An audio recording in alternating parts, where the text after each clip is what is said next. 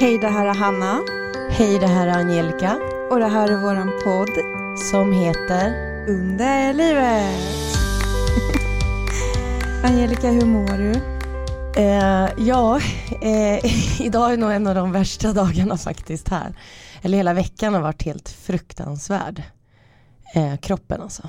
Berätta. Eh, mycket stress. Jag har inte sedan vecka 33 haft typ blödningar. Jag har haft blod varje dag. Eh, fått, eh, Vänta, vecka 33? det var då jag började med min Provera-behandling och kompletterade. Så sedan dess har jag ändå haft väldigt okej smärta. Liksom. Nästan haft, i ett år. Ja. Det var ja. Men det har liksom, skoven finns ju där men de har inte varit så här. Nu har jag haft en hel vecka. Eh, från måndagen liksom. Så jag har tagit starka preparat som jag aldrig brukar göra för jag har inte kunnat överleva annars. Eh, jag har även varit superstressad och haft näsblod också för att tillägga typ tre dagar konstant. Så det är därför jag låter ännu mer täppt nu och jag är inte sjuk utan det är för att det är, det är näsan som har tagit stryk också. Men jag har haft riktigt jobbigt skov hela veckan. Jag blir glad när du säger att du tar dina värktabletter för det är ju meningen du har dem för att du ska ta dem när det gör ont. Och det har jag gjort till och med på jobbet. Jag har jobbat alla dagar men jag har ju tagit dem regelbundet. Bra. Måndagen var ju värst. Sen, sen har det ändå varit, men det har kommit, det har inte varit konstant som det var på måndag men jag har haft ont varje dag. Så jag har nästan varit lite bortskämd så jag bara fuck den här sjukdomen. Alltså den bara kom tillbaka liksom som om, ja, jag blir väldigt ledsen för jag träffade en kompis igår som vi firade tio års vänskap så jag är också lite trött för jag har firat igår. Men det var så mycket känslor och eh, då sa ju min kompis att eh, det är så konstigt för att när du kör på, jag glömmer att du är sjuk för att det märks inte på dig. Och eh, då var det verkligen så här att min kropp vill annat än hjärnan och det har jag känt att jag blivit stoppad hela veckan. Liksom. Så jag har varit väldigt känslosam igår för att igår började det släppa lite. Men idag ändå helt okej men hela veckan har varit fruktansvärd. Det var jättefint av alla lyssnare som har skrivit både till min privata Instagram och under livet. Jag har fått jättefina meddelanden men jag har inte orkat svara. Nej, men du har kunnat läsa dem och få lite styrka. Ja, för att man är ju inte ensam i det här. Men jag har ju varit väldigt bortskämd, eller jag har ju ont varje dag. Men det har inte varit så här illa. Alltså jag minns knappt när jag hade det så här. Men vad tror du eh, det var som triggade då? Eh, jag tror att det är stress. Det är som min mamma. Mm. För att stress är inte bra för endometrios. Lyssna på mig nu, stressa fan inte. Så jag har haft en jättestressig vecka. Det är det. Det är det enda jag kan komma på. Det är inget annat jag har slarvat med medicinen eller någonting. Så att eh, för att börja den här peppen, eller dagens pepp skulle jag väl inte kalla det här men jag sitter här och jag hade jättetrevlig dag igår. Ehm, det är det. Jag har också fått äran att träffa en av våra lyssnare. Ja! Så Eh, fantastiskt. Hon kom till mitt jobb, det var jättetrevligt. Jag bjöd in henne på mitt rum, vi pratade och då sa hon, det är så kul att få träffa dig, liksom. jag följer dig och Hanna jämt. Och, ja, men det kändes väldigt coolt. Så mina kollegor sa det, wow. Man kände sig lite ball faktiskt. Det är ju jättefint. Hon vann eh, en tävling som vi hade på Instagram. Eh, lite i samarbete med ett företag som heter Syd som eh, eh, har man, man kan prenumerera på deras mensskydd. Och det här var inget betalt samarbete, det ska, det ska vi ju säga. Eh, Utan vi fick bara lite produkter i, i några kartonger och så bad vi om att få en extra att lotta ut. Och tack Syd, för den har jag använt. Jag har fått, vi fick ju också en liten goodiebag och jag har använt dem hela veckan. Jag med. Så att eh, jag behövde det den här veckan kan jag säga. Så de har gått varmt där, både trosskydden och bindorna. De är bra. De är jättebra. Mm. Och snygga också. Ja, så äran att träffa en lyssnare, vad mer? Nej, det är väl den veckan som vi kan glömma nu och gå in på en ny känner jag. Ja, men vad händer imorgon då när det är måndag? Ja, fruktansvärd dag. Jag, har, jag är sjukskriven. Eh, jag ska eh, äntligen få hjälp för fördjupat eh, nu ska de fördjupa sig i mina cellförändringar så jag ska ha någon typ av biopsi. Eh, så jag ringde dem och frågade kommer jag kunna gå tillbaka till jobbet och hon sa nej, du är endometriospatient. Vi skriver ett intyg eller att du har varit här men att det är därför din smärta kommer att bli värre. Så att jag kommer vara ledig imorgon och göra någon typ av biopsi. Jag ska vara där i en timme ungefär. Förbereda med smärtstillande. Alltid viktigt, kom ihåg det innan alla typer av gynbesök tycker jag faktiskt. Men nu kommer det ju vara något ännu värre tänker jag. För att det här är inget man bränner bort, jag har gjort den där biten, utan nu är det en specialist. Så nu ska man väl ta någon typ av vävnadsprov och kolla om det faktiskt är livmoderhalscancer. Nej men lägg av. Nej men det är det. Alltså det är det de gör. Det är därför. Och det är viktigt att jag måste komma innan juni. Så att den här tiden fick jag nu. Och det är bara att gå. Men jag är, inte, alltså jag är inte orolig så. Men jag tycker bara det är jobbigt. Jag vill bara bli av med det här. Jag har redan endometriosen nu med både levern och det. Så att eh, det kommer ju bli något bra. Men det är, det är liksom nu man måste utreda varför försvinner de inte när de har behandlat i så många, sedan 2018. Så det är konstigt. Medan alla andra normala kvinnor tänkte jag säga, men kan gå var tredje år och få göra cellförändringar. Men jag bor där på de här, jag är där typ tre gånger per år minst. Mm. det låter lite men det är jävligt mycket för det liksom. Ja och så vet man ju att eh, eftersom att vi har endometrios så är vi ju en patientgrupp som är väldigt smärtkänslig så att det här är ju inte bara bara för dig utan det är ju ett jäkla alltså, du måste investera väldigt mycket i det här. Så att imorgon är en tung dag men det är så tråkigt när jag har haft ont nu hela veckan. För jag vet att jag kommer ha jätteont imorgon. Så jag, alltså det är den här less, jag orkar verkligen inte men jag måste ju gå. Mm. Så jag kommer preppa redan med smärtstillande ikväll. Alltså äta det regelbundet nu. Sen får man ju alltid med sig någon liten påse där när man går. Framförallt vi endometriospatienter, för det var det läkaren sa när jag ringde. Att du har endometrios, du kommer ha jätteont, du ska inte tillbaka till jobbet. Kan någon hämta dig, du ska inte köra bil. Så ja, det har jag löst. Jätteskönt. Vad bra att hon faktiskt sa det. Eh, så att det var, vi fick prata med självaste läkaren själv. Mm. Så att hon ringde upp, det kändes väldigt skönt. Det var inte bara någon som inte förstod vad endometrios var, liksom, utan hon visste vad det var. Du ska definitivt inte jobba. Så gud, det här hade jag ju glömt. Jag skulle ju berätta det här. Men du ser, man har varit i ett skov i en vecka så då bara förtränger man allting. Men fan, jag har ju en jättejobbig dag imorgon. Det hade jag glömt nu. Usch, det är för... för att jag påminner dig. Nej men det är jättebra att du påminner mig så att jag faktiskt åker dit 11 när jag ska vara där. Mm. Så ser ni vad hjärnan är alltså. Jag förträngde det helt nu bara för att jag haft så jävla ont. Så att imorgon då behöver jag pepp tack. Vi ska ge dig all pepp du behöver, Angelica. Så nu tror jag att jag är klar. Nu vill jag veta hur du mår och vad du har gjort. Ja, jag har också haft en smärtsam vecka. Jag har haft mens och Eh, då kom ju smärtan som ett brev på posten och det har faktiskt varit så illa att jag har, jag har kunnat jobba, vilket är helt sjukt att jag har kunnat göra det. Ehm, men eh, jag har också varit väldigt, väldigt nära på att åka till akuten. Jag pratade med dem på SÖS men sen när jag väl slutade jobbet, ja men då var tanken att jag skulle åka till SÖS gynakut. Eh, men jag åkte hem till soffan istället, som jag alltid gör. Nej men alltså jag stöttar dig, du vet vad jag tycker. Jag orkar inte ligga där i någon kall brits eller vad det kallas och ligga och frysa i 12 timmar för att få en eh, Citodon. Alltså jag gör inte det. Men det är hemskt att det är så här men jag förstår dig 100%. Mm. Sen så vet jag, in, alltså vi i Stockholm har ju ganska många gynakutenheter att, att välja på vilket är ganska så skönt. Um, men um, ja. ja, vi får se. Vi får se. Det, jag ska försöka göra det nästa gång. Alltså det är ju bra ändå att, att jag inte står ut hemma för att eh, det jag upplever när jag har sån smärta kapslas, kapslas ju in i mig som ett trauma. Lyssna på Hanna istället för det är så här man ska göra. Det är bara jag som är så less bara för att jag är där hela tiden känns som på själva gyn. Ja, ja men det är ju så, alltså det är ju så komplext, tyvärr. Alltså det finns, de två bilderna av akuten stämmer ju.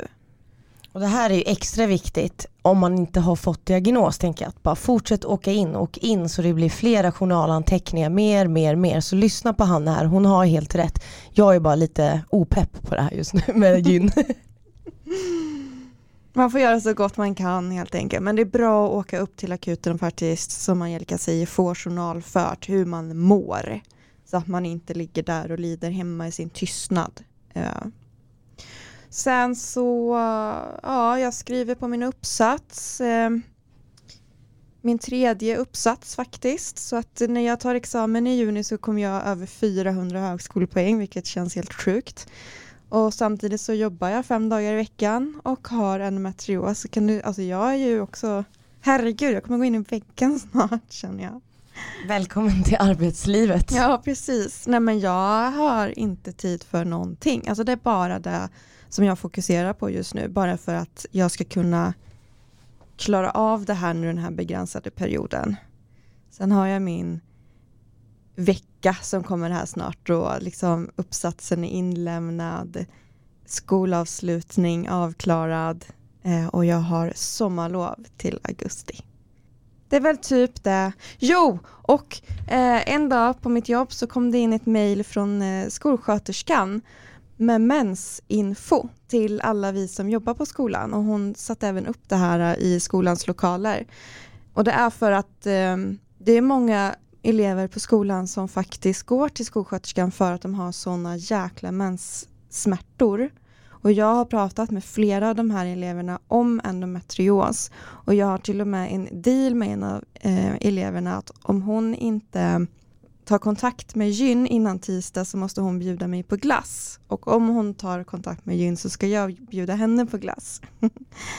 ja, så att, eh, men ja, det är ju faktiskt eh, många elever som verkar förstå vad endometrios är och har hört om det. Så att det gör mig jätte, jätteglad. Och eh, så finns den här jättefina skolsköterskan som faktiskt eh, jobbar för de här eleverna. Så det känns jättekul. Men nu tycker jag att vi ska köra igång. Och till det här avsnittet så behöver vi ingen faktaruta. Utan eh, vi har en sexinspiratör med oss i studion.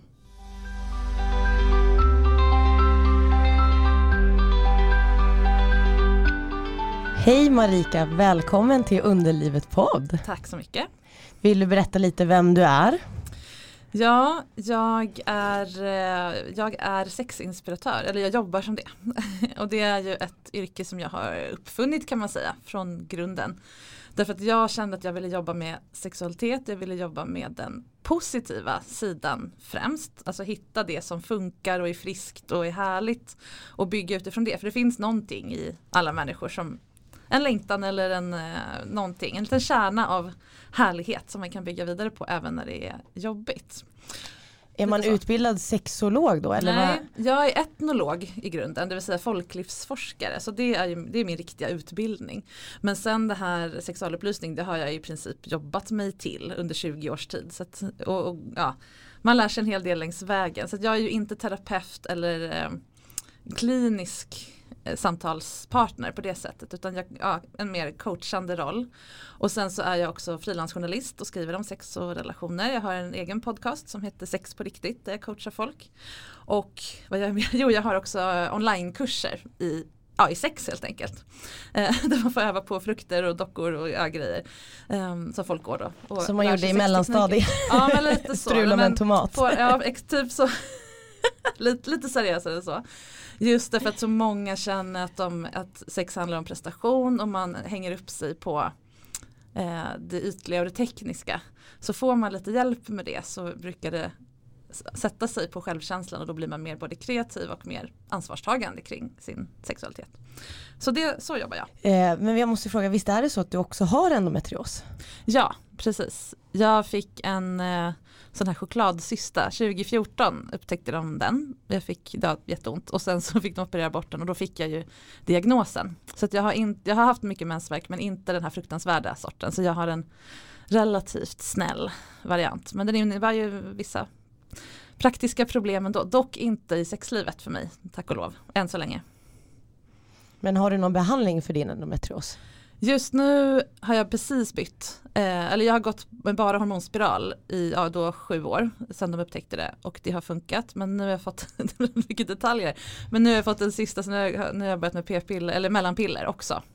Och jag är lite orolig att vad som ska hända med min sexlust helt enkelt och även mitt mående i allmänhet. Så att, ja, jag blir medveten om den problematik som andra har när jag själv eh, sätts inför den. Så att det ska bli jättespännande att se. Och om jag nu tappar sexlusten, vad ska jag göra åt det? Hur, jag som har alla redskapen och är proffs på det här, vad, då får jag komma med ett nytt avsnitt här och berätta hur jag gjort det.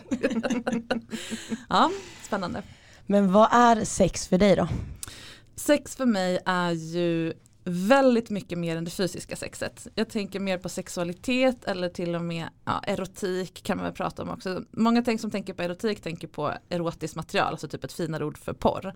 Men jag tänker att det är hela systemet liksom för livskraft, för eh, gemenskap, den här längtan efter att smälta samman med en annan människa men samtidigt hitta sin innersta kärna. Alltså det, jag jobbar väldigt mycket på liksom ett filosofiskt plan eller vad man ska säga med sex. Det är för att det är en så stark drivkraft för, i väldigt många människor och har man inte den drivkraften så har man ofta starka känslor inför att man inte har den så att det angår ju alla. Var det, var det luddigt svar kanske? Nej jag tycker det var väldigt fint och just mm. det här du sa också sex är ju välmående också. Ja, mm. precis. Men vad tycker du om oss svenskar då rent generellt? Är vi dåliga på att prata om sex? Vi är mycket bättre än många andra kulturer där man inte har någon kunskap tillgänglig överhuvudtaget. Såklart, då har man, ja, det är alltid så obekväma åsikter man måste klämma in. Men samhällen som är väldigt starkt religiöst drivna till exempel har ju ofta en väldigt stark sordin på, på, på samtalet om sex och det har vi inte. Sen fastnar ju vi istället i klyschor och missförstånd och gamla myter som lever kvar på ett onödigt sätt och det är ju ett av mina missions och det var därför jag startade min podd också. Nu, nu reder vi ut det här en gång för alla liksom. Lite olika grejer som ja, vi vuxna fortfarande tror är sanna och så lever vi efter det och så förväntar vi oss att det ska funka så, så gör inte det så blir vi ledsna. Istället för att förstå hur sexualitet, hur komplext det är, hur det sitter i hjärnan, det sitter i kroppen, men framförallt i vår kultur och det psykologiska. Men vad är det vanligaste då? Vad, vad är den vanligaste myten? Oj, svårt att säga. Det beror på vilken grupp man pratar om. Min målgrupp är väl liksom 25 till 45 i första hand med, just med podden då. Men det är ju väldigt mycket det här att hittar man rätt person och blir kär då funkar sex av sig själv lite, det, det är ju en väldigt vanlig myt att sex bara hänger på hur man känner i övrigt och så är det ju inte, det sitter ju massa andra system. Och sexualiteten börjar ju individen, så mår man inte bra i sin egen sexualitet så hjälper det inte om man träffar sin drömpartner, tvärtom kan det kännas väldigt stressande och pressande. Så det har ju väldigt många som kommer till mig, varför funkar det inte, vad är vi fel för varandra? Nej, ni har bara inte skött om er sexualitet, den måste ju vårdas på samma sätt som kärleken och hälsan och ja, allt annat. Och jag tror ju på det också, just det här med att om man pratar om det mer, även med sin partner men också så här väninnor och även med familj, alltså mm. att, att det inte blir det här pinsamma utan då ja. går det få, och även om du träffar den där drömkillen då och så mm. pratar man om det, det är då det funkar tänker jag men då mm. tror ju folk att det ska gå på en gång bara för att han är där nu. Ja och ofta känns det ju så. Vi är ju programmerade så att när vi träffar någon som vi blir starkt attraherade av så ja, när vi kommer in i den här nyförälskelsefasen då har ju saker en tendens att funka oavsett det som är struligt i vanliga fall. Kanske inte just om man har liksom endometriosesmärta, det går inte bort bara för att man är kär. Men mycket så här runt omkring spänningar och komplex och så, det lägger sig under den här perioden. Sen kommer det tillbaks. Och då känns det som att varför har vårt sexliv dött? Nej, därför att vi inte har den här äh, drogen liksom, som nyförälskelsen är. Men det här är jätteintressant för mig. Eh, för att eh, inför det här avsnittet så har ju jag och Angelica funderat lite kring så här, vad har vi för relation till sex och mm. sexualitet. Jag har varit i ett förhållande nu i tio år och jag känner att jag aldrig skulle kunna ha sex med någon som jag inte är kär i. Mm. Jag har haft det, jag hade det innan jag blev tillsammans med min kille när jag var precis fyllda 19 var jag mm. nog. Um, men nu har jag liksom varit med honom i tio år och liksom vet hur fint sex är mm. när man är kär. Mm. Um, så att jag skulle nog inte kunna återgå till att ha sex bara för sexets skull. För att för mig är det liksom så starkt kopplat till en kärlekshandling. Mm. Och det bästa med mitt sexliv är just att det är så känslosamt och att vi är kära. Mm. Men när jag tänker på hur jag pratar om sex med mina vänner och sådär eh, så tycker jag ju att det är viktigt att sex inte blir för allvarligt och stort utan att det ska vara just liksom roligt och härligt och Mm. eh, andra får gärna ha sex med vem som helst till höger och vänster och eh, liksom sådär. Jag har ändå en syn på det att det ska vara så fritt och härligt och roligt Mm. samtidigt som jag själv inte skulle kunna ha sex på det sättet. Jag brukar tänka att det är som när man, att man, ser, man träffas och så är det som att man cyklar ner för ett berg, man bara åker med. Men någon gång kommer man ner på platt mark och måste börja trampa. Jag tänker att efter tio år har ni nog kommit dit. Men då gör ni ju det. Det låter ju som att ni trampar. Lägger in eh, liksom effort i det här eftersom det är viktigt. Och då, då funkar det ju. Men jag, är- jag blir nyfiken, du behöver inte svara, men jag blir nyfiken på vad du har för relation till din egen sexualitet. Den som inte är kopplad till din partner. Vad tycker jag verkligen, verkligen om? Eh, vad, är, vad är jag och vad är vi? Det kan vara en poäng att fundera på det ändå. För till slut så blir det lite så här, vi har likadana sexträningsoveraller. Förstår du Ja. vad jag menar? Att det är svårt att skilja på dig och mig. Att det fortfarande är lite ja. härligt att fundera på Nej men jag gillar de här trosorna. Sen får han tända på dem om han vill. Det är mycket sexigare när du har dem då. Än om du bara, ja men de här gillar ju vi att jag har. Har du någon övning då? Oj, en konkret övning på det. Ehm, ja, det är ju att ägna sig åt sin egen sexualitet. Till exempel då genom onani. Att liksom, även om ni bor ihop och är liksom supersymbiotiska i sex, att faktiskt ta ledigt.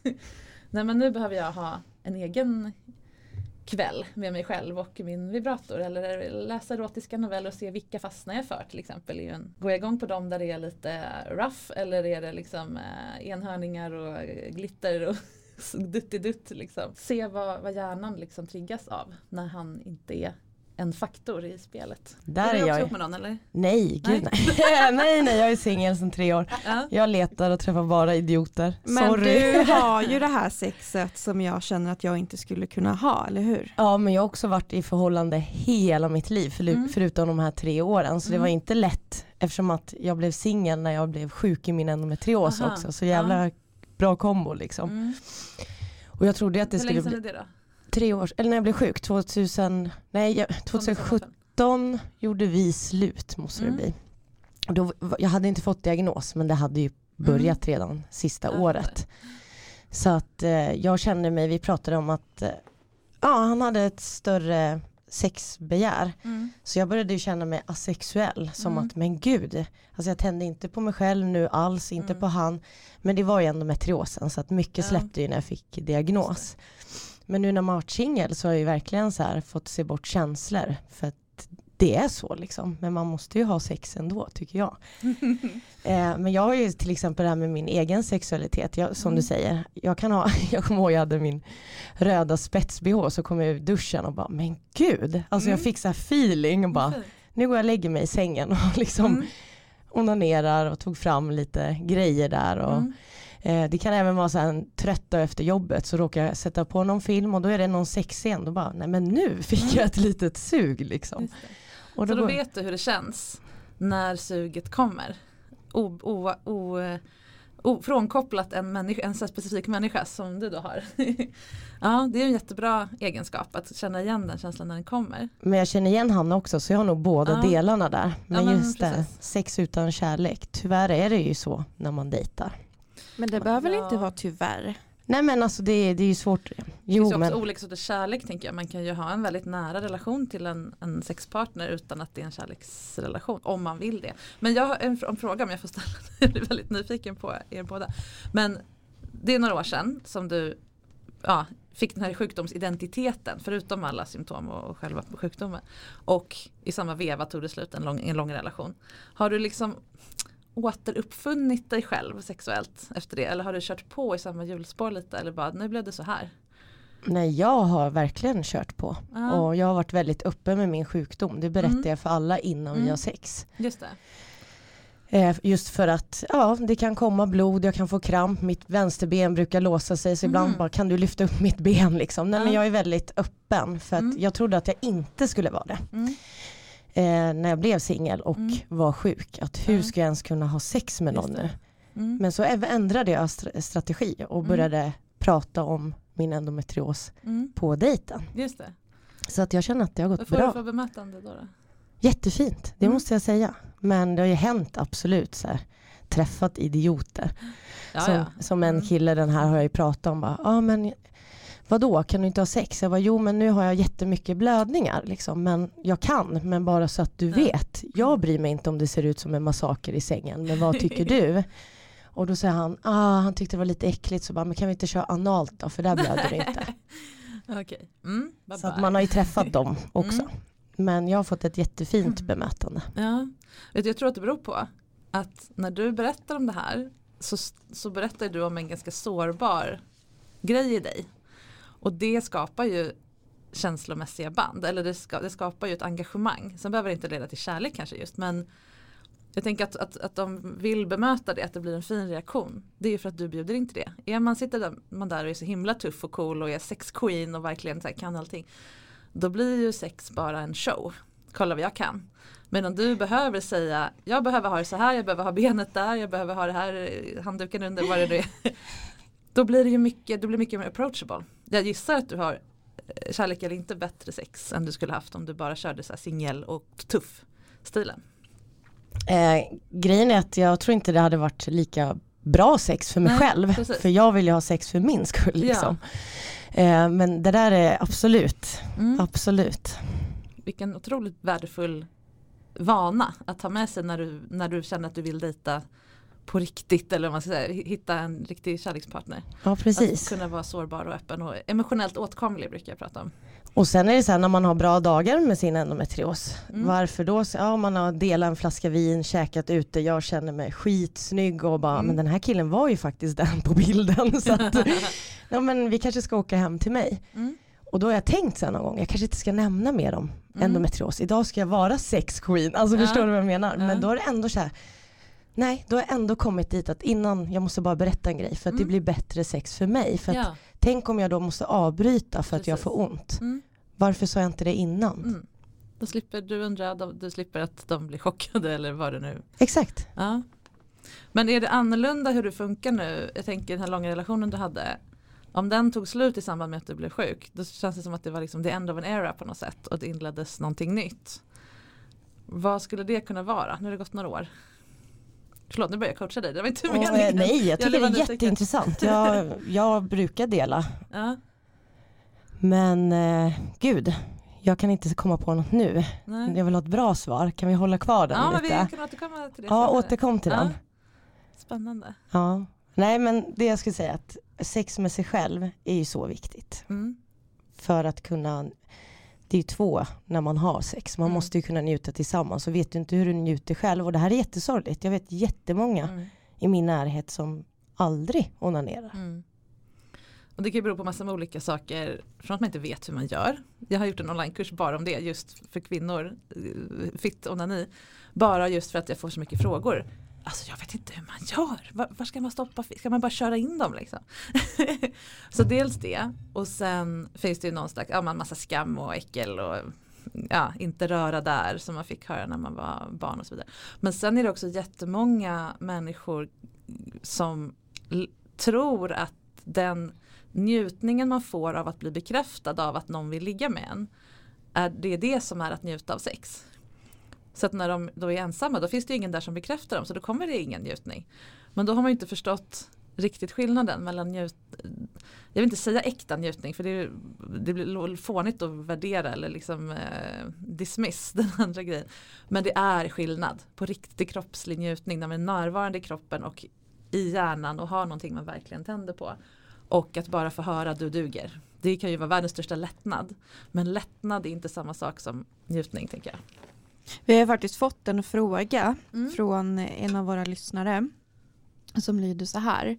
Jag tycker att det är skamligt att onanera. Jag känner mig äcklig efteråt. Hur löser jag det här? Och då tänker jag att den här lyssnaren säkert vill Mm. onanera. Men just har de här känslorna efteråt. Just det. Ja, det, var ska man börja? Det beror lite på hur starka, om det är liksom extremt ångest som kommer eller bara lite uh, typ så. Det bästa om man, om man har ett beteende som man inte gillar, det vill säga känna, känna skam när man onanerar. Det är ju att fråga sig själv, vad tjänar jag på det här beteendet? Vad tjänar min hjärna på att tycka att det här är skamligt? Jo, jag får medhåll av alla som har sagt att fittor är äckliga. Jag behöver inte vara en sån som som behöver njutning. För om jag då inte tycker att jag förtjänar det då, då går jag liksom inte back så mycket. Då förlorar jag inte så mycket, då, då blir jag inte sårbar inför det. Det kan finnas massa olika, eller jag vet inte. det, då visar det sig att jag är en sån där som inte kan ha sex. Då måste jag byta identitet i hur jag ser mig själv sexuellt. Så det kan finnas massor med saker som kommer upp som man inte visste om. Mm. Så att, och skam och äckel är också lite olika saker. För skam är ju det handlar ju om hur man värderar sig själv. Sen kan man känna liksom äckel över att över själva grejen eller om det är fittan som är problemet. Att man fått lära sig att den är äcklig. Det är inte samma sak som att man själv är det riktigt. Men att det där ska man inte röra som jag sa. Mm. Men fråga sig själv vad man känner på det här beteendet och försöka okej, okay, ersätta de grejerna med en, andra, en annan typ av trygghet eller lugn, lugn och sen vara var nyfiken på vad händer om jag gör det ändå? Om jag möter den här känslan, låter den passera genom mig. Um, jag brukar också, så här, när det gäller skam och sex, att jag hittar de skamgrejer, jag, antingen jag själv har eller om jag har en klient. Och så döper vi dem. De, de får små avatarer, de blir som små troll. Och så får de ett namn och då brukar jag försöka hitta något lite namn som inte känns så farligt, typ Lennart. Det, det, funkar i min generation i alla fall. Att det, är så här, det är inte den tuffa killen i mellanstadiet hette inte Lennart. Så det är inte honom man ser framför sig utan en liten så här, liten snäll gubbe som försöker vakta. För skam är ju till för att skydda oss från att bli uteslutna ur flocken. Om jag pillar på snippan så kommer folk, alltså, du får inte vara med, du, du är inte en bra kvinna, du är inte en bra person ut ur, ut ur vår tribe. Liksom. Det är vår hjärna, som, ja, stenåldershjärnan som tycker det. Men när jag då inser att det är Lennart som, håller, som är spejare och kollar vad jag kommer liksom bli utesluten ur flocken för. Då kan jag bara, men Lennart du behövs inte här längre. Du, jag ger dig ett nytt jobb nu. Och så hittar jag någonting som Lennart kan göra istället. Det här låter väldigt krångligt men det är ganska roligt. Okej, istället för att hålla koll på om jag är äcklig. Håll koll på eh, vad, vad, andra gör mot mig istället som är äckligt. Nej, så du ska inte sitta så nära mig på bussen. Nej, du ska inte hålla på. Sätt gränser mot andra istället. Det kan Lennart eh, jobba med. För Lennart är väldigt nitisk, han är jätteduktig på sitt jobb att hitta saker som är liksom lite fel, som skulle kunna bli lite awkward. Typ. Men då är det mycket bättre att han gör det där de gör nytta. Ja. så han har bara fått fel arbetsinstruktioner. Så brukar jag jobba. Prova jag ska, det. Jag ska hitta min inre Hitta din Lennart. Ja. Ofta har vi en hel rad för olika sorters skam. Det kan vara allt möjligt. Men det måste vara en vanlig fråga det här ändå. ja, man... hela tiden. Och som sagt det var därför jag gjorde den där kursen. För att det ska kännas liksom rimligt att bara att veta att det finns en kurs betyder ju att andra gör det här. Andra mm. onanerar men också jättemånga onanerar inte. Och bara få lite så här, ja men 90% av alla kvinnor stoppar inte in någonting. Så att, att det finns så himla många dildos i affärerna är ju för att vi köper med ögat. Eller köper det vi tror att andra använder. Alltså, ju mindre vi pratar desto mer svårare blir det. Jättemånga tror att det är fel på dem för att de bara kan komma i en speciell ställning. Och jag sa, ja men jag har onanerat på mage hela mitt liv. Hur ska jag någonsin kunna ha sex med någon? Alltså, liksom. Och då kan det vara skönt att bara, nej men få konkreta Nej men lägg på rygg, lägg fingrarna där. Jag flyttar dem i cirklar motsols istället för medsols. Så att man får lite mera att välja på. Så att man kan bryta det där man lärde sig som ung. Och få lite större variation. Så att man sen kan också ta med det till någon partner till exempel. Då kommer jag faktiskt in på en fråga vi har fått här. Mm. Eh, hur ska man våga prata mer om sex med sin partner eller vänner? Jag är mm. så himla blyg och skrattar mest bort det. Men jag har frågor och tankar som jag skulle vilja diskutera men jag vågar inte. Mm.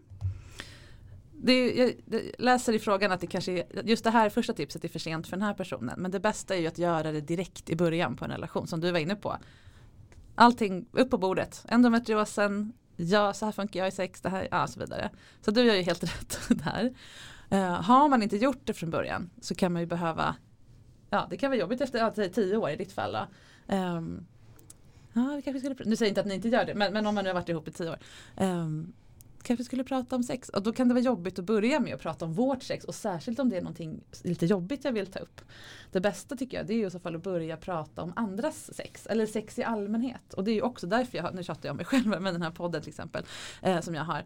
Att då får folk lyssna på ett samtal mellan några andra okända människor som inte har med dem att göra och så kan man prata om det. Eller om man har läst en artikel eller sett någon dokumentär eller vad det nu kan vara. Undrar varför folk gillar det där, undrar hur han tänkte, undrar hur det där kändes.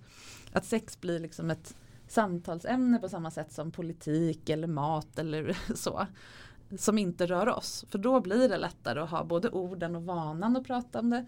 Men också lite förståelse för hur det funkar när man väl Ja men hur, hur känner du inför det där? Nej men jag skulle kunna tänka mig att testa det någon gång. Hur känner du? Ja kanske, vi får se. Och då har man ju liksom lagt en Okej okay, det finns en öppenhet här, bra det kanske jag nästa gång kan. Men att gå direkt på Du vi måste prata om sex. För det här duger inte. Jag tror det är så folk tänker. Ja och det är absolut inte så man behöver göra. Nej men jag tänker också det här med frågan vi hade innan där att man känner sig äcklig av det. Mm få in det liksom på någon tjejkväll kanske eller så mm. Få tips, har ni, alltså, men det är ju så svårt om man aldrig har pratat om det men jag tänker ja. då funkar ju det andra också sen. Det här med att man kanske inte, men gud, alla mina tre tjejkompisar onanerar mm. en gång i veckan. Det är bara jag som inte gör det. Varför inte prata om det här innan? Att mm. När man väl börjar så ser man ju att ja. Eller hon ligger också på mage och gör det. Jaha, Exakt. Bara, bara att jag säger det nu, ni kommer säkert få höra från, från listan jag ligger också på mage. ja. Nej, men, och det där med att prata med tjejkompisar tycker jag är jätteintressant också. För att, jag vet inte, hur gamla är ni? Typ? 31 ja. 29. Ja, ja men runt 30. Många tjejer prata, i vuxen ålder pratar liksom fortfarande om sex med tjejkompisar lite på samma sätt som man gjorde i tonåren, typ gymnasieåldern. Eller hög, och då kan det bli lite hårt och lite så tuff jargong på ett sätt som jag tänker till exempel du som har en tioårig relation. Man är inte sugen på att hänga ut sin kille liksom på det sättet som man gjorde då. Bara Pelles han var böjd till vänster så skulle man ju det så vill man inte säga om någon man har valt att leva med. Och då blir det att man inte pratar lite, kanske alls. Eller, eller åtminstone håller tillbaka väldigt mycket. Uh, så det försöker jag lära folk genom typ möhippor. När, när det är liksom tjejgäng. Att hur man pratar om sex på ett schysst sätt, respektfullt, integritetsfullt sätt. Men ändå det här sårbara. Så som, som du kör med dina dejter där. Så här är det för mig. Um, jag behöver inte hänga ut min partners uh, dragning till diskhandskar, vad det nu kan vara för det. Men så här, det här har varit jobbigt för mig eller det här har jag kämpat med. Då får man ju den här liksom, eller det här älskar jag, det här, det här tricket måste ni prova. Då får man till ett samtal som är liksom ja, men respektfullt och ömsint snarare än det här vem är värst, vem är, ja. För det blir gärna så. Och då mm.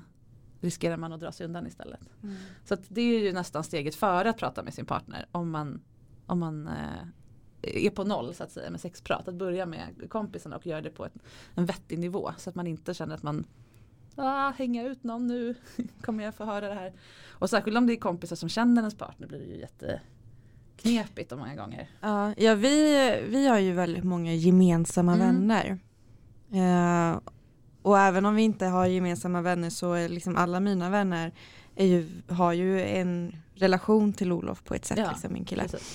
Um, så att det skulle aldrig falla mig in att prata mm. om honom mm. eh, i vårt sexliv. Mm. Och jag skulle nog också bli ganska så ledsen tror jag. Om han pratade om mig mm. med sina vänner. Mm. Men det är det som är grejen, att komma från det här skvallra om uh. vad du gillar eller hur du ser ut någonstans eller så. Utan istället prata om sig själv. Det här uh. är liksom knepigt för mig eller det här, nu, just nu har vi en svacka, det är jobbigt för mig. Jag behöver inte gå in på detaljer om man inte vill. Och det kan ju du och Olof då, tänker jag, ha ett, eller i en relation, att man har ett samtal om det. Jag kommer behöva stöd från mina väninnor om det är jobbigt med saker. Jag, för mig är det viktigt att få, att få kunna vara transparent liksom, med hur det är i min relation. Vad är du inte bekväm med att vi berättar? Nej men jag vill inte att de vet att vi går på sexklubb eller att vi gör eh, Diskhandskarna. Ja, diskhandskar. ja precis. Vad det nu är. Nej men okej, fine. Jag håller borta det. Men om det är jobbigt så kommer jag behöva prata. Ja. Det Vadå? tror jag är Vi har ju ett viktigt. superromantiskt mm. filmsex, kärleksfullt, missionären. så somnar vi i varandras armar efteråt. Vardagen den är inte alltid så lätt. Och man mm. hamnar i stress och ja, men så här vardagsrelaterade mm. grej att man mår dåligt liksom. Om man är inne i en ökenperiod då, vad är de vanligaste tipsen då? Om man verkligen Mm. vill komma igång men man är så stressad till exempel. Stress är ju en jättevanlig lustmördare eller vad man ska säga, eller bov. Eh, Men det beror lite på vad man är stressad av. Om man är stressad i, i livet så att man inte orkar eller hinner eller kan, liksom, lusten bara försvinner för att det är så mycket typ på jobbet. Då är det en sak. Om man har stress över att man inte har sex. Eller stress att, åh nej nu känner jag press att vi ska ha sex fast det gör ont. Fast jag är orolig att bli med barn eller inte bli med barn. Alltså alla de här då tänker jag särskilt på er publik, liksom, att det finns en massa extra stressar kring sex. Då behöver man ju hantera det på ett annat sätt. Men om vi utgår från van, vanlig stress då, man ska säga, som inte har med någon sjukdom eller sexet i sig att göra. Så handlar det om att, det har jag ganska nyligen lärt mig en modell för. Det här är lite vetenskapligt här, nördigt men vi har tre system som driver oss och det är hotsystemet, det är det som gör oss stressade. Att vi liksom Eh, nu ska du skicka in en rapport. Då liksom har du den där som ligger där. Ja, det känner jag igen. Sen har vi ett drivsystem i hjärnan och det är det som drivs av dopamin. Det som är så här, ja jag ska göra det här, nu ska jag checka av det här på listan, Woo, wow, yes! Alltså det, det som är vår drivkraft eller vad man ska säga. Men det är också där sådana belöningsbeteenden sitter. Gå och köpa en tröja istället för att dela med den där jobbiga grejen eller ja, de där korta kickarna. Och sen har vi trygghetssystemet som är den långsiktiga vilan. Det är de, eh, de hormoner som oxytocin, alltså kramhormon och eh, endorfin som är liksom sex och lyckohormon. Det här man får när man har sprungit långt eller den här woo. Ja. Och det som händer när man är stressad är att man fastnar mellan eh, hotsystemet och drivsystemet. Så att man känner stress, vill göra någonting åt det. Typ springa och köpa toapapper som alla gjorde som ni förra året. Eh, helt ir, liksom, eh, irrationellt. Och när man gör det då blir man så trött så då blir man liksom stressad. Alltså, så, så den där blir en loop. Och då finns ju inte sex, då finns det ingen plats för sex. För sex är då i det där tredje systemet som man aldrig kommer riktigt till. Så då kan man behöva bygga om sig, så att, eller, eller snarare träna på att ha det lugnt och skönt på riktigt. Och inte bara åka på en spa-weekend då och då eller ta ett glas vin för att lugna ner sig. För det är de här kortsiktiga grejerna. Utan på riktigt hitta så här, vad gör mig lugn och harmonisk. Och eh, ofta är det att använda kroppen. Så att gillar man sex så är sex en jättebra stressdämpare.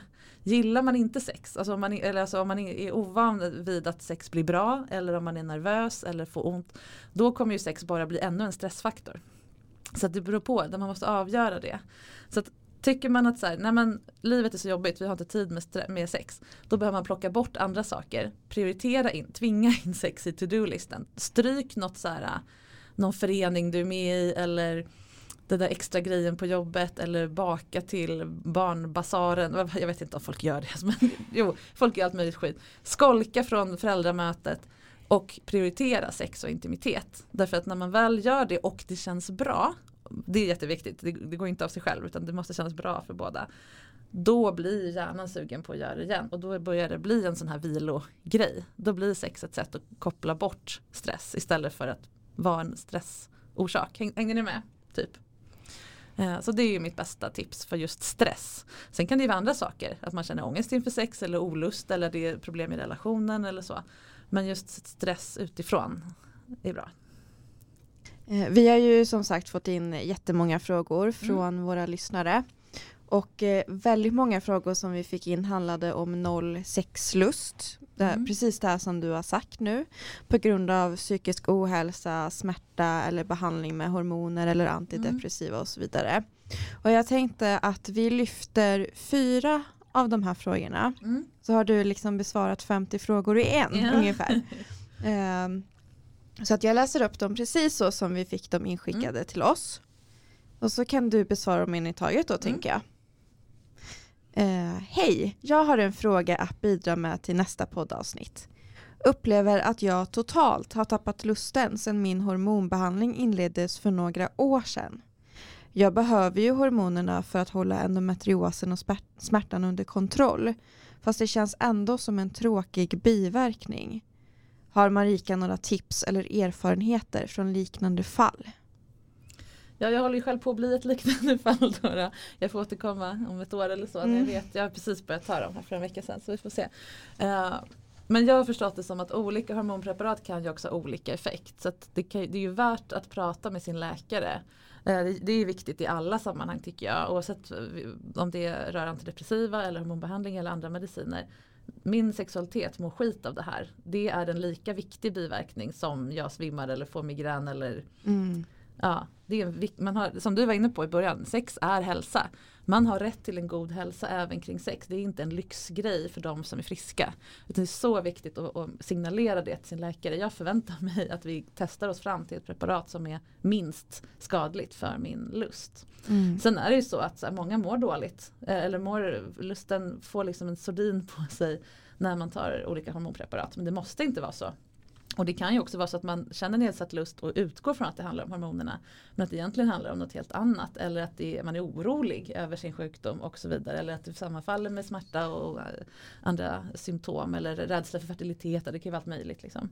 Mm. Um, det här är ju en sån sjukdom som där det är många olika grejer som händer och olika för olika personer. Men så det viktigaste är att prata med sin läkare att jag skulle vilja testa andra preparat om, mm. det, om det går, om man inte har testat allt. Liksom. Sen så är det ju så att lust är ju inte bara det där som poppar upp från ingenstans.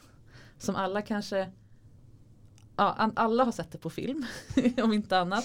De flesta har känt det någon gång i livet. Inte alla, men någon gång att man bara nu Kanske när man var tonåring och det var sprutade egna hormoner. Men att man inte får det på samma sätt längre. Ehm, det är inte samma sak som att man har noll lust. Ehm, har ni, vet ni om vad responsiv lust är för något? Det här Nej. är en grej som väldigt många inte känner till. Men som nästan varannan kvinna är eh, berörd av. Och det är alltså att i hjärnan så är vi liksom wired att tända enligt antingen, det här, nu förenklar jag väldigt mycket då. Antingen enligt den modell för sp spontan lust, det som jag just beskrev, plötsligt bara, mm, jag är lite sugen. Och så vet man inte riktigt var det kom ifrån men man bara kör. Att det, det, känns som att det kommer bara spontant. Ja du ser glad ut. du känner igen den. Ja. Uh, det kan komma och det kan komma sällan eller det kan komma ofta men det är det som kallas spontanlust och det är också det som de flesta, alltså 90% av alla män har främst den sortens lust och surprise surprise så utgår vi från män när vi sätter normen för mm. vad som är sexlust. Sen finns det en, eh, när det går åt andra hållet, för det som händer med spontanlust det är att hjärnan bara woo, härligt. Det här skulle kunna bli härligt och då signalerar den i till könet. Mm, och så får man ja, stånd eller bli svullen och allt det här. Um, Beroende på vilket könsorgan man har. Men ungefär hälften, 45% av alla kvinnor är wired åt andra håll. Alltså bara, det är som att vänsterhänt, man liksom bara någonting har bara vänt sig i huvudet. uh, och det är lika normalt och lika bra och lika starkt sexuellt. Men då blir det tvärtom, att man upphetsningen i könet eller i kroppen kommer först och sen lusten i huvudet. Och det innebär att om spontan lust är förväntan om njutning, det vill säga hmm, jag är lite sugen på någonting som känns skönt. Så är responsiv lust, hmm, det här känns skönt, det vill jag ha mer av. Så att man behöver, alltså det, det är för att man måste respondera på något med sin lust. Nu säger inte jag att det här gäller alla de här äh, som, som tar hormoner för det kan vara mycket mer komplext. Men det här kan vara en sån här felsökningsgrej som jag är säker på att många av de här 50 du nämnde bara man fattar det här så kommer i alla fall några av dem bli av med sina problem samma dag. För att det är så jäkla vanligt mm. och vi vet inte om det. Så det man behöver då det är ju att man behöver mata hjärnan med sånt, eller kroppen, ja, sig själv med sånt som är kopplat till sex på ett positivt sätt. Det är alltså inte bara att sätta igång och knulla om man tycker att det är lite jobbigt att knulla. För då kommer det såklart inte. Utan det som man vet att man själv njuter av. Som man själv kopplar till sex som man går igång på om man omger sig med det en stund eller liksom jobbar igång det då får hjärnan någonting att svara på. Den, den svarar på liksom sexuellt relevant information i form av som du var inne på någon eh, film eller det kan vara eller, um, novell eller det kan vara mm, en doft. Jag hade en, en, eh, en poddgäst som var ett lysande exempel på det här för hon kände ingen lust när det småbarn. Det var liksom, uh. Och så hade hon hittat längst in i badrumsskåpet en flaska med henne sin mans gamla parfymflaska. Och det fanns liksom en dusch kvar. Och det var parfymen han hade när de träffades och var liksom jättekåta och allt var så här, ja men som vi pratade om. Och så sprayade hon den i luften och bara och all kåtheten bara boom! För då fick hennes system respondera på något som den jättestarkt förknippade och doftminnen är ju så starka. Gud vad häftigt. Ja, och nu kanske det är svårt att säga tio år senare hitta det. Men det, det visar så tydligt hur det fungerar. Att, det, att, när det finns någonting att svara på om man är den här sortens. Och hur man vet att man har responsiv lust det är om man känner igen sig i det här. Alltså jag glömmer bort att sex finns men jag gillar det när vi väl är igång. Jag hör ju det varje, alltså hela tiden från ja, nästan varannan kvinna är så. Nej men när vi väl när vi väl börjar och är igång, men då är det ju jättehärligt. Men jag glömmer bort det mellan gångerna. Och, nej, jag känner liksom inget sug. Och, eh, om inte han tar initiativ, oftast han, så kan det gå hur, typ hur lång tid som helst. Men jag älskar det och så tänker jag, varför gör vi inte det här oftare? Och det är för att hjärnan inte uppfattar den där första spontana signalen. Alltså det där är ju jag. Ja, Så jag. nu vet du det. Nu kommer ni ha tio härliga år till. ja, och det stämmer ju. Vi är tre kvinnor här i studion. Du verkar vara mer åt det spontana hållet och du är mer eh, responsiv. Bra, då stämmer statistiken.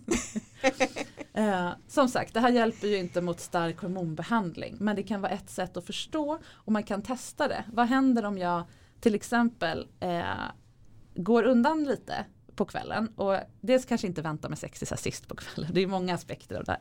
Men också tar ett varmt bad, smörjer in med något skönt, läser en sexig novell eller lyssnar. Det är många som, som är känsliga för ljud snarare än ord. Um, kanske prova lite onani med min leksak. Det, återigen, det är viktigt att ha sin egen koll på vad man själv gillar.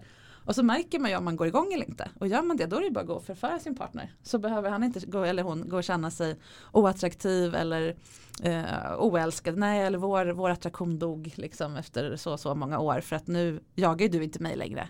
Men det är bara för att som jag sa, förälskelsen har lagt sig då går man in i det stadium som hjärnan är gjord för. Och är man då responsiv så återgår man till det medan under nyförälskelsen så flög man på personen ändå.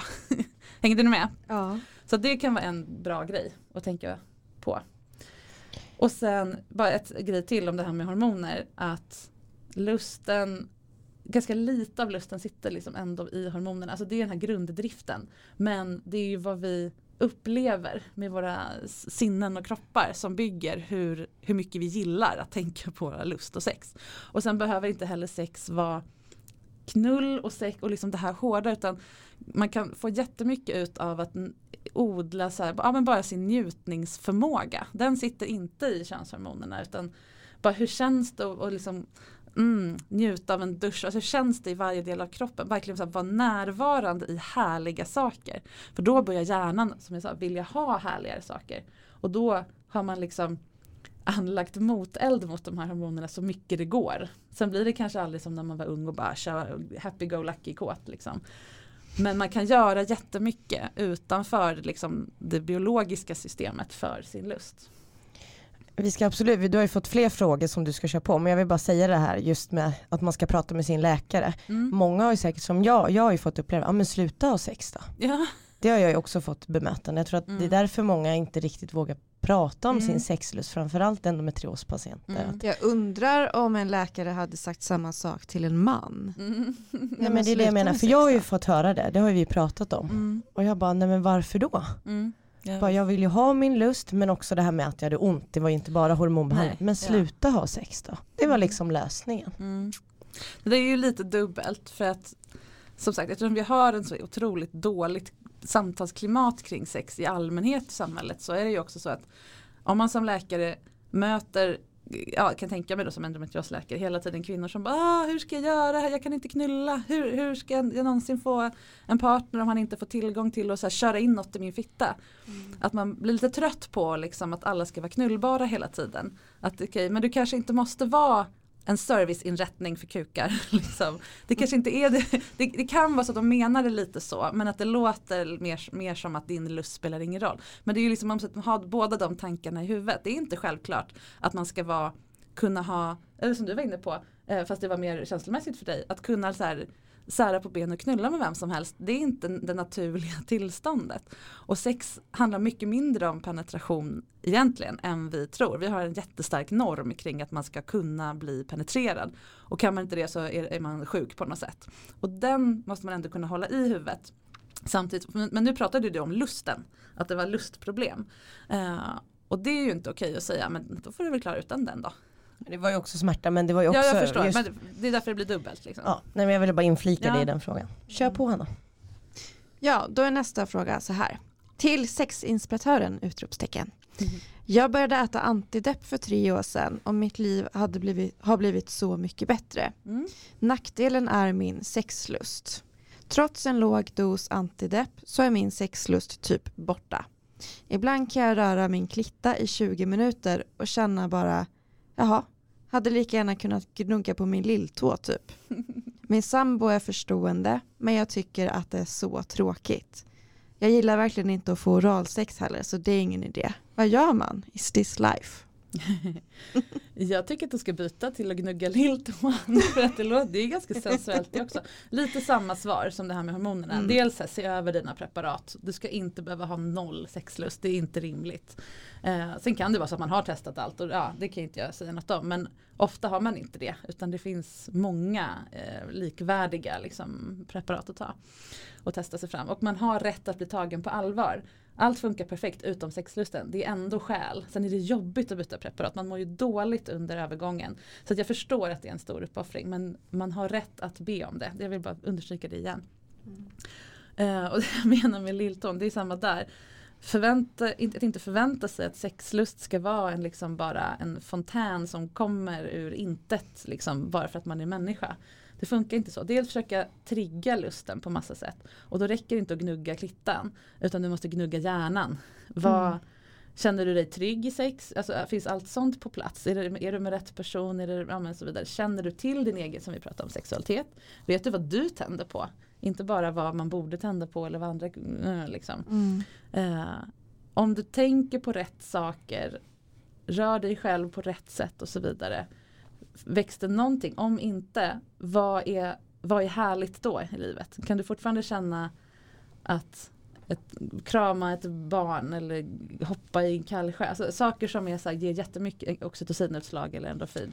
Om du upplever det då borde du kunna hitta till lust. Upplever du inte det då bör du byta preparat för annars kommer det inte livet vara så kul. Mm. Mm. Nu ska jag säga, jag är inte expert på det här medicinska eh, och med, med ämnena i de här medicinerna och så vidare. Så här, det här bygger helt på erfarenhet av hur, ja, hur det är. Sen jag har inte insikten i själva det kemiska. Mm. Men tycker du att man eh, generellt har ganska så höga krav på det här med sex? Och hur det ska funka? Alltså både och. Vi har ju som sagt som jag sa höga krav på att det ska funka är vi kära ska det bara funka. Vi ska vilja ligga typ lika ofta och på samma sätt vecka efter vecka. Eller att vi ska hela tiden vilja krydda till det med nya grejer. Men vi har också ganska låga krav. Nej men så länge vi får till det och jag kan checka av det så har vi gjort det. Då är, då är vi normala. Liksom. Då, då nöjer vi oss. Eller nu fick jag utlösning den här veckan också. Eller orgasm den här veckan också. Ja, ja. När vi skulle kunna använda sex både chilla med det men också använda det som jag var inne på i början som någonting som är djupt berörande, existentiellt, filosofiskt, ligger i kärnan av vilka vi är, vår identitet. Um, hur vi närmar oss de här stora fantastiska känslorna. Hur vi känner oss som egna individer. Alltså det finns så mycket att hämta från sex och där tycker jag vi undervärderar sexen, sexets potential. Medan vi kanske har höga krav just eftersom vi, det handlar så mycket om prestation. Mm.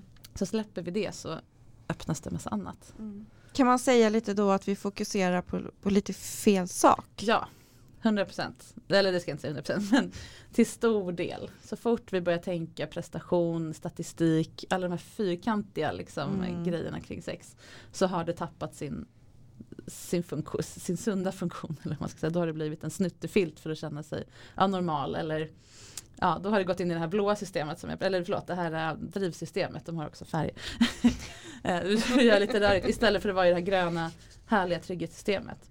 Så man märker ju vilken, vilken, vilken hormon är det som utsöndras, det känner man ju i kroppen. Är, är, känner jag mig lugn och trygg och lycklig eller känner jag mig oh, yes, jag fick en kick, Oh, yeah. liksom. Hänger ni med på då vet man om man gör det på fel eller rätt sätt. Men det här med penetration som jag pratade om, nu bara babblar det här kan jag babbla om hur länge som helst. Eh, det försöker jag också lära ut med kurser på andra sätt. Att frångå det och det är ganska svårt för det sitter så djupt i oss. Dels det här att någonting ska in i något hål. Oavsett om det är eh, oftast är det penis i vagina men det kan också vara dildo i och så vidare. Det ligger väldigt liksom, centralt i vår bild av vad ett väl genomfört sex innebär. Um, men också det hänger ihop då med att ja, i endometriosammanhang exempel kan man inte erbjuda det så blir det jättejobbigt. Då är man ju liksom en halv kvinna. Ja, men det är som, samma som impotens bland män till exempel. De, det är otroligt jobbigt som man att tappa sin potens för det är, så starkt symbolvärde i själva penetrationen. Som ju inte är det som vi njuter mest av. Apropå det där att man måste se njutningen, förstå att det är en njutning som väntar för att man ska bli kåt. Om man bara ser att det är sex som väntar då bara, ah, ja liksom. om, jag brukar säga så här, om tårta smakade som raklödder då skulle du aldrig bli sugen på tårta. om all tårta du har ätit var, och det är samma med sex. Om du, om du bara får liksom kaninknullet liksom gång på gång då kommer du inte bli kåt så ofta. Så att och det går in i de här frågorna också, hur, blir, hur får vi mer lust? Ha bättre sex. eh, helst då innan man medicinerar för det är en annan grej. Men alla andra som tappar lusten också. Ja det finns inte tillräckligt mycket att längta efter. Mm. Därför att vi fokuserar så mycket på penetrationen. Både, nu pratar jag heterorelationer främst då. Men både män och kvinnor tröttnar på sex därför att det blir så mycket prestation och fokus på något som för kvinnor handlar om att här, ta emot. Alltså det är ju inte så att vi inte gillar knulldelen men den får alldeles för stor plats jämfört med det här så kallade förspelet. Som ju innehåller alla de sorterna sex som kvinnor faktiskt får orgasm av. Det som, det som fokuserar på klitoris, oralsex, smeksex och sen hångel och vet det, örsnibbsnafs och allt de där små grejerna som, uh, som man liksom eh, sätter igång systemet. Det stökar vi undan ganska fort och så går vi in på dung dung dung dung. dung. eh, som ofta är slut när killen har kommit då såklart. Och så då finns det inte så mycket att längta efter nästa gång. Och då är det inte så konstigt att vi inte känner wow, vulkanlust. Och då får vi höra att vi inte är så sexuella. Istället för vi har sex fel. Mm. kan vi vända på det? Kan vi skippa ta, liksom, eh, 10% knull och 90% annat. Så. Men det svåra då är ju att er, jag måste erbjuda praktiska, hur, så här gör man. För annars ligger ju båda där och bara, men jag vet inte vad jag ska göra nu, då kommer jag vara dålig. Då skippar man hellre att ha sex. För att det är så otroligt jobbigt att känna att man är dålig på det. Eller att man inte vet vad man ska ta sig till. när man är van att skyffla in någonting eller sära upp sig. Liksom. Ni hör ju det låter. uh, så då brukar jag försöka liksom ge konkreta förslag. Och det beror ju också på, nu, nu jag helt från din fråga, förlåt. Som handlar om det antidepressiva. Det gör ingenting.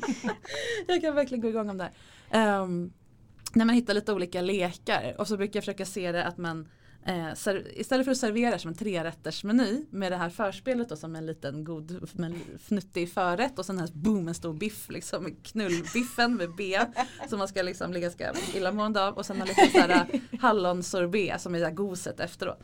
Om man istället ser sex som en buffé jag ställer fram alla sorters sex jag vet i olika skålar som är liksom lika viktiga, lika stora. Så får man ta det man är sugen på i den ordning man är sugen på. Då blir det ju mycket godare. Jag får mer av det som jag får orgasm av. Vi kan plocka bort det som ingen av oss egentligen gillar men som så ingår i sexmenyn för att vi har lärt oss att man gör så här typ. Fan vad bra sagt. Ja, men man ska ju göra det också. Och bara vadå meny, hur ska jag duka upp det här? Ja då får man ju bjuda in. Jag skulle vilja jag brukar tänka också att man kan så ja men om vi fortsätter matmetaforen, att den här trerättersmiddagen, om du alltid måste välja, eller om du som har en relation, om du alltid måste välja trerättersmiddag eller inget. Om du säger jag är sugen på en varmkorv men inte på en hel liksom tre. Du kommer ju säga nej för att det är pinsamt att inte äta upp all den där dyra goda maten. Så blir det kanske inte sex lika ofta som om man kunde välja, nej men jag vill ha bara från de två skålarna idag. Att dela ner sex i mindre moduler än den här boom boom boom hela paketet och som gärna ska börja då klockan 11 på kvällen när man hellre, ja, ja ni vet. och man kan ja, dels prioritera sex som vi pratade om tidigare och boka ett möte. Men också så här, ikväll skulle jag bara vilja bara vilja ägna mig åt att förfina våra oralsextekniker. Det är jättehärligt att bli inbjuden till någonting konkret och tydligt. Sen måste man inte hålla det. Men liksom, då vet jag. Och jag vet att jag kommer komma. Jag vet att jag kommer lära mig något nytt. Jag vet att jag kommer få det jag är sugen på. Det blir så mycket roligare. Och det avlastar mig från att vara knullbar. För att det finns så mycket mer roliga grejer som inte måste kötta i min fitta. Och det avlastar eh, en manlig partner från att han måste ha hård kuk så här och så här länge och han får inte spruta för tidigt och inte för sent. Och så han slipper ligga och tänka på deklarationen för att inte komma för tidigt. Och jag slipper liksom, kommer jag få ont, kom, är jag våt nog? Så. Och så kan vi ha samlag om vi vill, absolut. Men då är det en av liksom en tapas på brickan. Inte huvudnumret som måste bli bra och då är vi nöjda med oss själva. Hänger ni med? Mm. Jag tycker det är skitbra och vågar man mm. det här då kommer man ju väldigt långt tänker jag. Även som ja. singel men i relation att ja. det här känner, jag känner bara för hallonsorben idag men då är det så. Liksom. Ja. Mm. Och det är ju där det kommer in. Har man då kropps, som du, kroppsliga, eh, ja man kan se det som begränsningar men också bara funktioner. Så här behöver, vad var det med ditt ben? Det var någonting. Nej men jag får kramp. Ja, ja, får, ja, ja, jag får kramp. Du behöver berätta, jag kan inte göra så här så här, jag vill göra så här så här för annars får jag kramp. Då har ju du redan övat upp den här förmågan att säga vad du vill och det är ju där det här sitter. Det är skitjobbigt för många. De gör hellre bara saker, 80% saker de egentligen inte vill för att få de där 20% för det är så jobbigt att säga. Har man samlagssmärta, har man eh, ont på olika sätt, har man blödningar, har man vissa ställningar som inte funkar ju fler sådana grejer man har desto bättre blir man ju på att berätta hur man behöver ha det. Och då är man ju redan i den här buffé. Då är det jättelätt att gå över till den modellen. Då slipper man ligga och så här, eh, harva på med det där liksom eh, invanda trerättersknullet. Så ditt liv kommer bli mycket härligare än de som inte har endometrios. Nu låter det här extremt käckt för de som har enorma smärtor och så vidare. Det fattar jag. Så nu, nu pratar jag liksom en, den som ändå kan ha fysiskt sex. Men har man inte det Um, har man inte den möjligheten, sex äger ju rum i huvudet. Alltså även kvinnor som är könsstympade kan få orgasm för att klitoris sitter ju djupare än det där de kan komma åt. Så det finns sätt att komma runt det mesta om man vill vara i kontakt med sitt lustsystem. Man måste inte vara kåt på ett särskilt sätt, man måste inte ha sex på ett särskilt sätt, man behöver inte använda kroppen på de traditionella sätten. Det finns liksom andra sorters erotik. Det går. Jag tror att du faktiskt har besvarat de här två frågorna som jag hade kvar här. Mm. Jag kan bara Eh, ja, man läser så får vi se om vi behöver Precis. Eh, hur får man till ett fungerande och aktivt sexliv när man har smärta under en längre tid? Alltså hur håller man kvar vid sina sexvanor trots flera månader med smärta på grund av endometrios? Och hur gör man för att inte skapa låsningar och rädsla för att sex ska kicka igång smärta när man äntligen har smärtfria dagar. Mm. Och sen var det den sista långa frågan. Kan vi ta den först? Ja det kan vi göra. Mm. uh, den, andra, den andra delen först, vad, vad gör man för att inte, du, lås?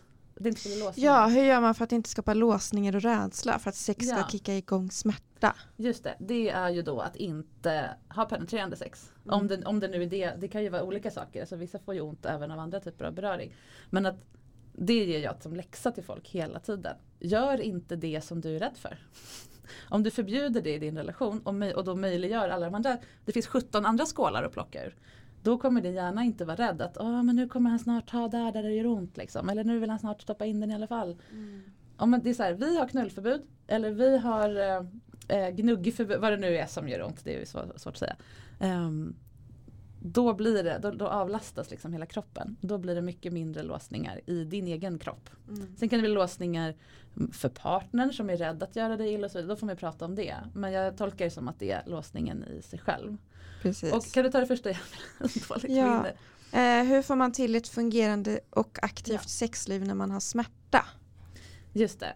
Uh, jag tolkar det som att det är en, en ett skov. Att Precis. Det är inte, en, en, inte en permanent smärta utan det är några månaders smärtskov där det inte går. Och sen Precis, och hur håller mm. man liksom kvar sina sexvanor? Just det.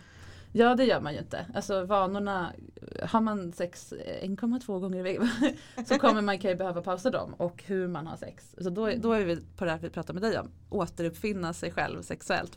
och så. Det, det, här är ju samma som till exempel när man har precis fått barn. Det är lite samma grej. Eh, man kommer inte ligga på ett tag. Men det bästa sättet att övervinna det stora hindret som ju är att det blir en tystnad kring sex, ett tabu, en, liksom, en laddning. Det är att fortsätta prata om sex, prata om det faktum att det inte funkar just nu. Och fortsätt sexualisera varandra ändå. Och då, om man då har det här, vi har ett knullförbud, vi kommer inte knulla under den här skov, det är bara så. Då kan jag vara hur liksom hånglig och på dig och liksom nypa dig i rumpan och mm, liksom hålla på hur mycket som helst. För jag vet att det kommer inte leda till det där som vi inte ska göra. Kom, jag kommer inte konfronteras med att jag inte kan eller vad det nu är, eller får ont. Då upprätthåller vi vår sexuella kontakt som ju har en poäng utanför, långt utanför det fysiska. Att om, om, om du och Olof till exempel. Det är ju en grej som gör att ni känner att ni är ihop efter tio år och inte bara bor ihop typ. Eller, ja, men det är jätteviktigt för, för många par att ha den här sexuella plattformen. Och det blir en liksom lite hemlig klubb, det är vi som ligger med varandra. Om man då säger så här, fan att det här jävla skovet, men fan vad vi ska knulla sen. Alltså, för, ah! Kanske inte på det sättet som vi gjorde förut men vi ska hitta världens bästa sätt och, ah, liksom. att man berättar, jag är, jag är fortfarande attraherad av dig, du är fortfarande den jag vill ligga med, det bara går inte just nu. Det hjälper så himla mycket, både en själv att fortsätta se sig som en sexuell person och partnern. Att våga få ha en lust fast den mm. inte går att liksom motta för, för den andra just nu med den här kroppsdelen. Ja, och det är det du säger, det, när man inte vågar, det är då ja. det blir den här spärren. Precis. Så att fortsätt prata om sex och tvinga, tvinga er till att göra det avladdat att det inte funkar. Hur jobbigt det än är. Det kanske är svinjobbigt för båda. Av olika skäl eller av samma skäl eller vad det nu är. Eh, men vi måste fortsätta prata om det.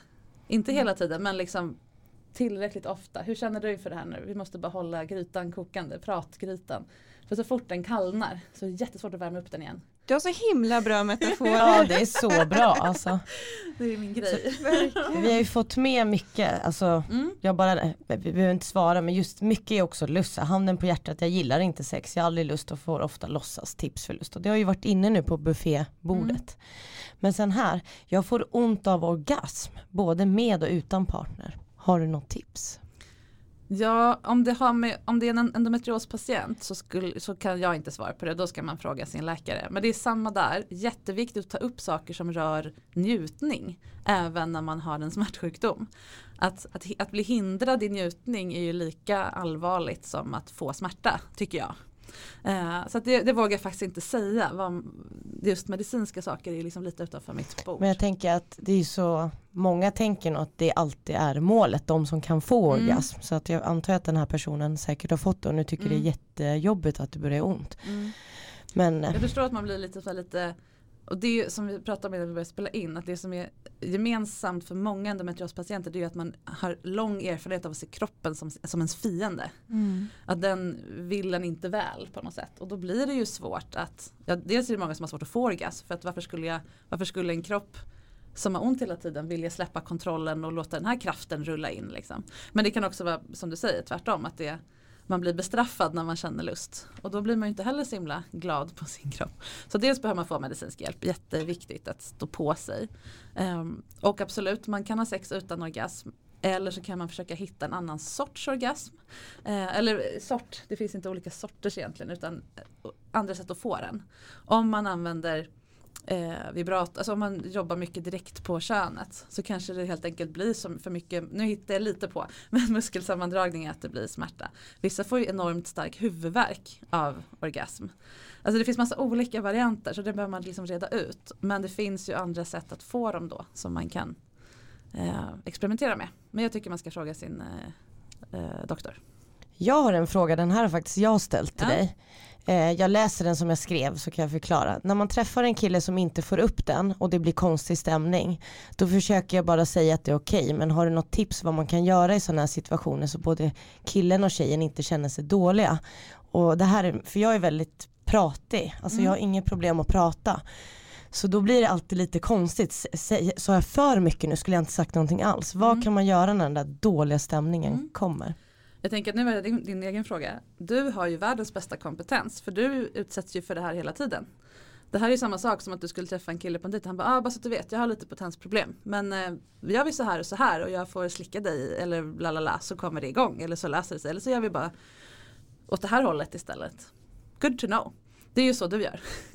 så att om du vet hur du vill bli bemött när du gör så. Eller hur liksom, vad, som, vad som underlättar för dig så är ju du världens bästa kandidat för att underlätta för en sån person. Hänger du med? Ja, jag är med men gud, alltså jag har verkligen inte sett det alltså, från andra sidan. Men Mm, det, det blir alltid så lite konstigt. Alltså, Mm, bara. Nej men Men- nu vill, Ja. många, jag har ju träffat flera, Mm. men så här, nej men nej nu tittar vi film istället, vi går och Ja. käkar något. Och det blir så här, Mm. nej men det är lugnt så fortsätter jag lite Ja. så här, vi kan göra på ett annat, vi kan ta en. Nej Mm. men nej, nu vill jag gå och köpa mat. Därför att det är så ett extremt skambelagt och som sagt kopplat till manlighet och att vara lyckad och prestera och så vidare. Men om du då från början, precis som du är tydlig med din, ditt krampben och det här, om du väver ihop det med jag vill ha benet så här för annars får jag kramp. Jag behöver få oralsex för att eh, bli tillräckligt kåt för att det ska bli någon penetration. Bla bla. Att du liksom väver in dina behov med dina önskningar. Då har du ju också föreslagit kanske fem olika grejer som inte kräver stånd. som han då vet att han kan gå till. Om, om han märker att du börjar svikta då bara, nej men nu tänker jag ge dig det där oralsexet som du bad om. Eller som du sa att du behöver. Yes! då har ju du gjort honom en dubbeltjänst. liksom. Skitbra svar, jag är jättenöjd. Ja, vad bra. Toppen. Har killar mer sexlust än tjejer? Nej. Nej. Det är en myt. Ja, och det, den här responsivgrejen jag pratade om, den är ju en typisk som bov i dramat. Vi utgår från att det, den, det sättet som lust uppstår i mäns hjärnor är normen. Och sen mäter vi oss mot den. Och som sagt, nästan varannan kvinna är inte orienterad lustmässigt på det sättet. Men när vi då har sex på rätt sätt, får de förutsättningar vi behöver, får någonting att respondera på, så är vi precis lika kåta, det här mäter man ju liksom i hjärnan, vi blir lätt, lika lättantändliga eller vad man ska säga. Vi blir lika starkt upphetsade, vi har lika lätt att få orgasm som män. Om vi har sex på det sätt som gynnar fittor och inte kukar. Och då är vi där igen med knullet. Det är ju kuken man stoppar in. Vår motsvarighet till kuken är ju klittan. Den är ju inte med. Så det är typ som att jag skulle så här, knulla en kille genom att så här, eh, liksom, eh, klappa honom på pungen och tänka så varför, varför kommer du aldrig? Varför kommer du inte av det här? Nej men det är fel kroppsdel. Så att nej, om vi tog bort alla grejer som bara är kulturellt pålagda för att gynna män eller ja, för att män har varit utgångspunkt. Så vi är precis lika kåta och allt är samma. Finns det något åldersspann eh, då man knullar mer än andra? Till exempel 50-årsåldern. det vore ju härligt för den har inte jag varit i än. Nej, det har jag inte hört någon siffra på. Att det, eller snarare, det skulle nog inte vara så relevant heller utan det beror ju på i ens eget liv. När jag var ung, jag är 38 nu, då fick man höra att så här, män de har sin sexuella peak i 20-årsåldern och kvinnor vid 40. Så, så här, killar ska vara med äldre kvinnor och kvinnor med yngre Mm. det finns inget biologiskt belägg för det. Utan det är ju jättetydligt för mig när jag coachar. Att det kommer kvinnor, typ er ålder och lite uppåt, eh, 30 och plus liksom. Som bara Fuck this shit. Nu har jag please-sexat liksom hela mitt liv. Jag började ligga när jag var 15, sen har jag bara legat för att duga, legat för att få bekräftelse, legat för att skapa god stämning. Legat för, eller så här, för att jag kan, så här, Sex and the City knullat runt bara för att visa att jag är typ som en man. Fuck det här! Nu tänker jag göra som jag gjort, som min kropp, det, återigen, återuppfinna sig själv i en ny version efter en relation, efter en sjukdom och så vidare. Ge mig inte för mycket nu, kanske jag blir helt, får till alldeles för mycket Det komplimanger jag här. låter jättehärligt. Jo, så då kommer det här. Och sen någonstans runt, ja kan vara 30 eller 40, då bara kastar man av sig de här bojorna eller vad man ska säga, de här otroliga begränsningarna i vad en sexualitet är. Och då blir man ju mycket kåtare naturligtvis för då får man ju det man vill ha och det man har liksom anpassat bort. Och då är det klart man är på sin sexuella peak då. Så det är ingenting om naturen givet utan det är bara ju fortare, ni kan börja idag, ju fortare man gör den här processen då är man direkt på sin sexuella peak. Det är ty- lite förenklat förstås med när det finns eh, en sjukdomsbild. Men generellt så är det ju det som styr hur mycket sex vi har, hur mycket vi gillar sex. Pleasure is the measure. Jag kom på en fråga nu som jag brukar diskutera med mina kompisar som dyker upp lite då och då. Det är typ den när man varit i ett långt förhållande. Så, ja, de som har blivit singlar, nu är ju alla mina kompisar ett förhållande förutom jag. Mm. men då blir det så här att de frågar då tips. Ja men du som också haft ett längre förhållande, hur bryter man det här mönstret? Att Mm.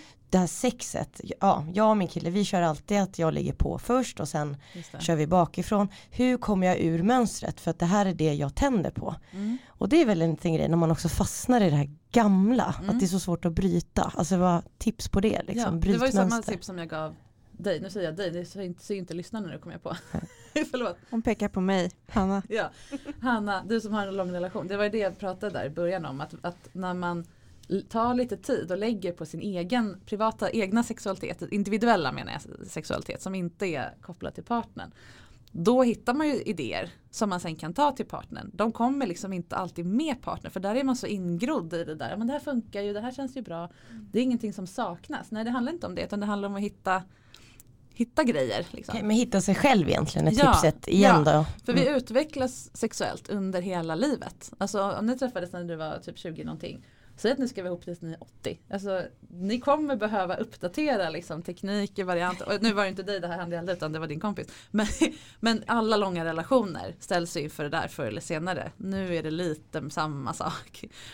Att lyssna efter. Vad har jag vad har ändrats i mig sista, till exempel sen jag fick en sjukdom eller sen jag bytte relation eller sen jag fyllde 30 eller vad det nu är. Um, nej men det här och det här har faktiskt uppdaterats.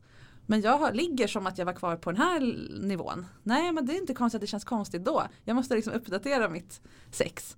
Uh, jättebra idé då som sagt. Till exempel läsa erotiska noveller. Vilka fastnar jag för? Är det samma typ nu som när jag var 20 eller är det inte det?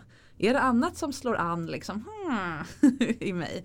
Och ibland ser man ju tv-serier. Men jag gillar de där sexscenerna i Game of Thrones. Det skulle jag inte gjort när jag var 20 eller vad det nu är. Eller nu börjar det liksom dyka in tjejer i min fantasi här. Det har det inte gjort förut, spännande. Att man liksom eh, håller öppet för det. Eh, och också letar på sig själv. Alltså fysiskt. eh, om ni tänker klitoris som en urtavla. Så med liksom 1 till 12 framifrån då. Ja, så på dig så. Mm. då har man liksom en eh, massa känsliga nerver och de rör på sig. Så att din så här happy hour, alltså den skönaste punkten kan vara typ, säg tio över två här någonstans. Och där är det så skönare att ta på än, än runt om resten. Efter två veckor kan den ha flyttat sig eller efter 15 år kan den ha flyttat sig. Vilken dag som helst kan den ha flyttat sig. Så det finns ingen, ingen prestige i att lära sig en viss persons grej och tro att man kan hålla på med det och liksom bara köra på med det så här, som att det var en kod eller ett program. Utan man måste återuppfinna liksom hela tiden. Så funkar det bara. Och jag har ju haft jättelånga förhållanden, fem år, fyra år, tre år, okej ett var väl det kortaste men alltid mm. långa. Och då kom jag och mitt ex på, inte det där med sexnoveller, men då var vi på en förfest så började vi smsa som ja. vi skrev en novell och så fortsatte ja. vi meningen. Mm. Så det, när vi kom hem, det var ju så här självklart och det var verkligen ett bra tips från mig. Det var liksom skrev en novell att mm. nu när jag tittar på dig så då vill jag göra det här. Så fortsatte vi hela mm. kvällen tills vi kom hem. Det var ett väldigt bra. Det är intressant att det hände på en fest mm. tänker jag. För när man frågar folk, ni får säga till när jag ska sluta babbla. Mm. När man frågar folk, när är din partner som mest attraktiv för dig? Då säger näst, det här var innan corona. Då säger nästan alla, när vi är bland andra människor på en fest, man har klätt upp sig lite, man ser personen lite på avstånd. Inte så här, där är han och hans korviga strumpor på golvet. Utan där står han uppklädd eller hon och eh, har folk runt sig och drar roliga skämt och hmm, ja, men där är ju min partner, fan ganska het. Då när man får lite avstånd mellan sig, då blir det mycket mer spännande. Och då också så här sms, då har man den här hemliga klubben som jag pratade om med dig. Det är inte när man är hemma och liksom sitter in, in your face, det är inte då man är som sexig. Så det är det ena. Och sen tänker jag andra tanken som slog mig när du sa det att jag ger ofta tips till typ folk som antingen har typ distansrelation eller är småbarnsföräldrar där man inte har så mycket kontakttid liksom, man går om varandra. Att man kan ha en app eller någonting som bara, typ eh, Messenger-app, som bara är sexig. Att, och så lägger jag in ett särskilt pling på den så att när jag får liksom plingeling då vet jag nu har min partner skrivit något sexigt till mig, skickat en komplimang eller en sexig bild eller någonting. Då kommer jag liksom präglas, precis som den här doften, på det här ljudet. Och mm. wow. Där får man inte skriva köp mjölk eller någonting annat utan det är bara, här ger jag dig den här uppmärksamheten. Apropå det också, hålla i det under en smärtperiod. Jättebra tips också. Det här vill vi göra sen. Eller Fan vad snygg. Alltså, att man får det där fast man inte kan ligga. Så jäkla viktigt. Då blir man liksom matad med det ändå. Så det är Så typ ett konkret många. tips på det. Så att ni uppfann ju det där på egen hand. Jag vet inte ens hur det de kom grejerna. men det var verkligen så här långt förhållande Ja. och jag, men exakt det du förklarat, Mm. jag tittade liksom på honom och såg han, gud vad han är omtyckt. Alltså så här, jag var wow. Och då började jag, jag tror det började bara lätt med fan vad snygg du är Mm. och sen bara byggde vi båda vidare på det här och vi båda Mm. så här tittade på dem men vi pratade inte med varandra utan Det vi bara jättespännande, det är som att flirta upp varandra från början Ja, igen. det var skit. Man återgår till den där energin, o, det här outforskade, jag vet inte riktigt, han, du vet ju att han kommer följa med det här men det är ändå så här, du kan liksom ändå så här, mm, han, är där, han är inte här. Det är mycket lättare att vilja ha något man inte har eller känner att man fysiskt har nu än när man sitter hemma i Om man fick ett hemifrån. svar, det var Ja, ju det, han ja, hade ju lätt inte Han valde dig också liksom. Mm. Fint. Vi behöver avrunda Ja. och eh, jag och Angelica har ju frågat eh, efter eh, lite roliga sexhistorier från våra lyssnare men eftersom att vi behöver avrunda så får vi helt enkelt presentera dem på Instagram. Men jag tänkte då istället fråga dig Marika om du har någon sexhistoria som du skulle vilja dela med oss. Oj, från mitt eget liv. Eh, ja, vi sitter ju här på Clarion Sign i Stockholm. Det här är kanske inte deras bästa reklam för dem. Men de har en otroligt bra sextoalett här. Eh, på den här våningen faktiskt. Så där har jag haft eh, någon eh, rendezvous någon gång med en partner. Ibland så kan man liksom inte riktigt hålla sig helt enkelt. Ja det var det jag kom på just nu för att vi sitter, råkar sitta just här. Men jag har många eh, Jo, när jag opererade bort då min, eh, mitt endometriom för sju år sedan så eh, det var spännande för som sagt jag har inte så mycket, jag har inte haft några problem med, med lusten. Men det som hände var när jag, när jag började bli bättre efter operationen så tänkte jag så här, ah, men hur kommer det kännas där inne? Liksom, har det blivit mindre trångt? Eller, alltså, så här, för det var ändå en knytnävsstor klump liksom.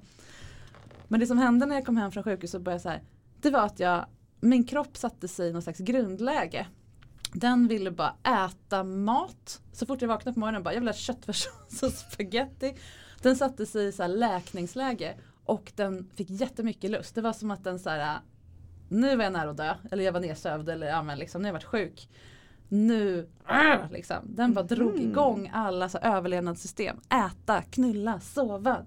Och det var så jäkla skönt. Och det här kanske inte var en rolig historia men det var så häftigt att uppleva kroppen när den inte har den här pålagan av kulturella grejer. Jag struntade i vad som är så fint att äta till frukost eller hur fint det var att känna lust eller vad som känns så kvinnligt och fräscht och liksom jag bara "Åh!" lite som när man födde barn och liksom vad är sitt, sin kroppsliga och det får bara komma ur alla ändar liksom. Den kvinnliga urkraften. Så att för mig så, jag kopplar ändå endometrios med en kraft också. Eh, när jag väl fick chansen att läka, börja läka så drog det igång och jag öv- överföll min kille ganska mycket. Eh, och han fick lära sig hur det är, med, det var ju bandage och grejer så här, men det löste sig ändå. Så att, det är lite solskenshistoria att skicka med om man är orolig inför sin operation till exempel. Ja. Det måste inte vara så, men det var så för mig. Tack för att du kom hit. Tack så Tack själva. jättemycket. Kul att få vara Jag skulle med. vilja prata med dig i flera timmar till. Som sagt, när jag kommer tillbaka när p-pillerna börjar kicka in. Du är välkommen.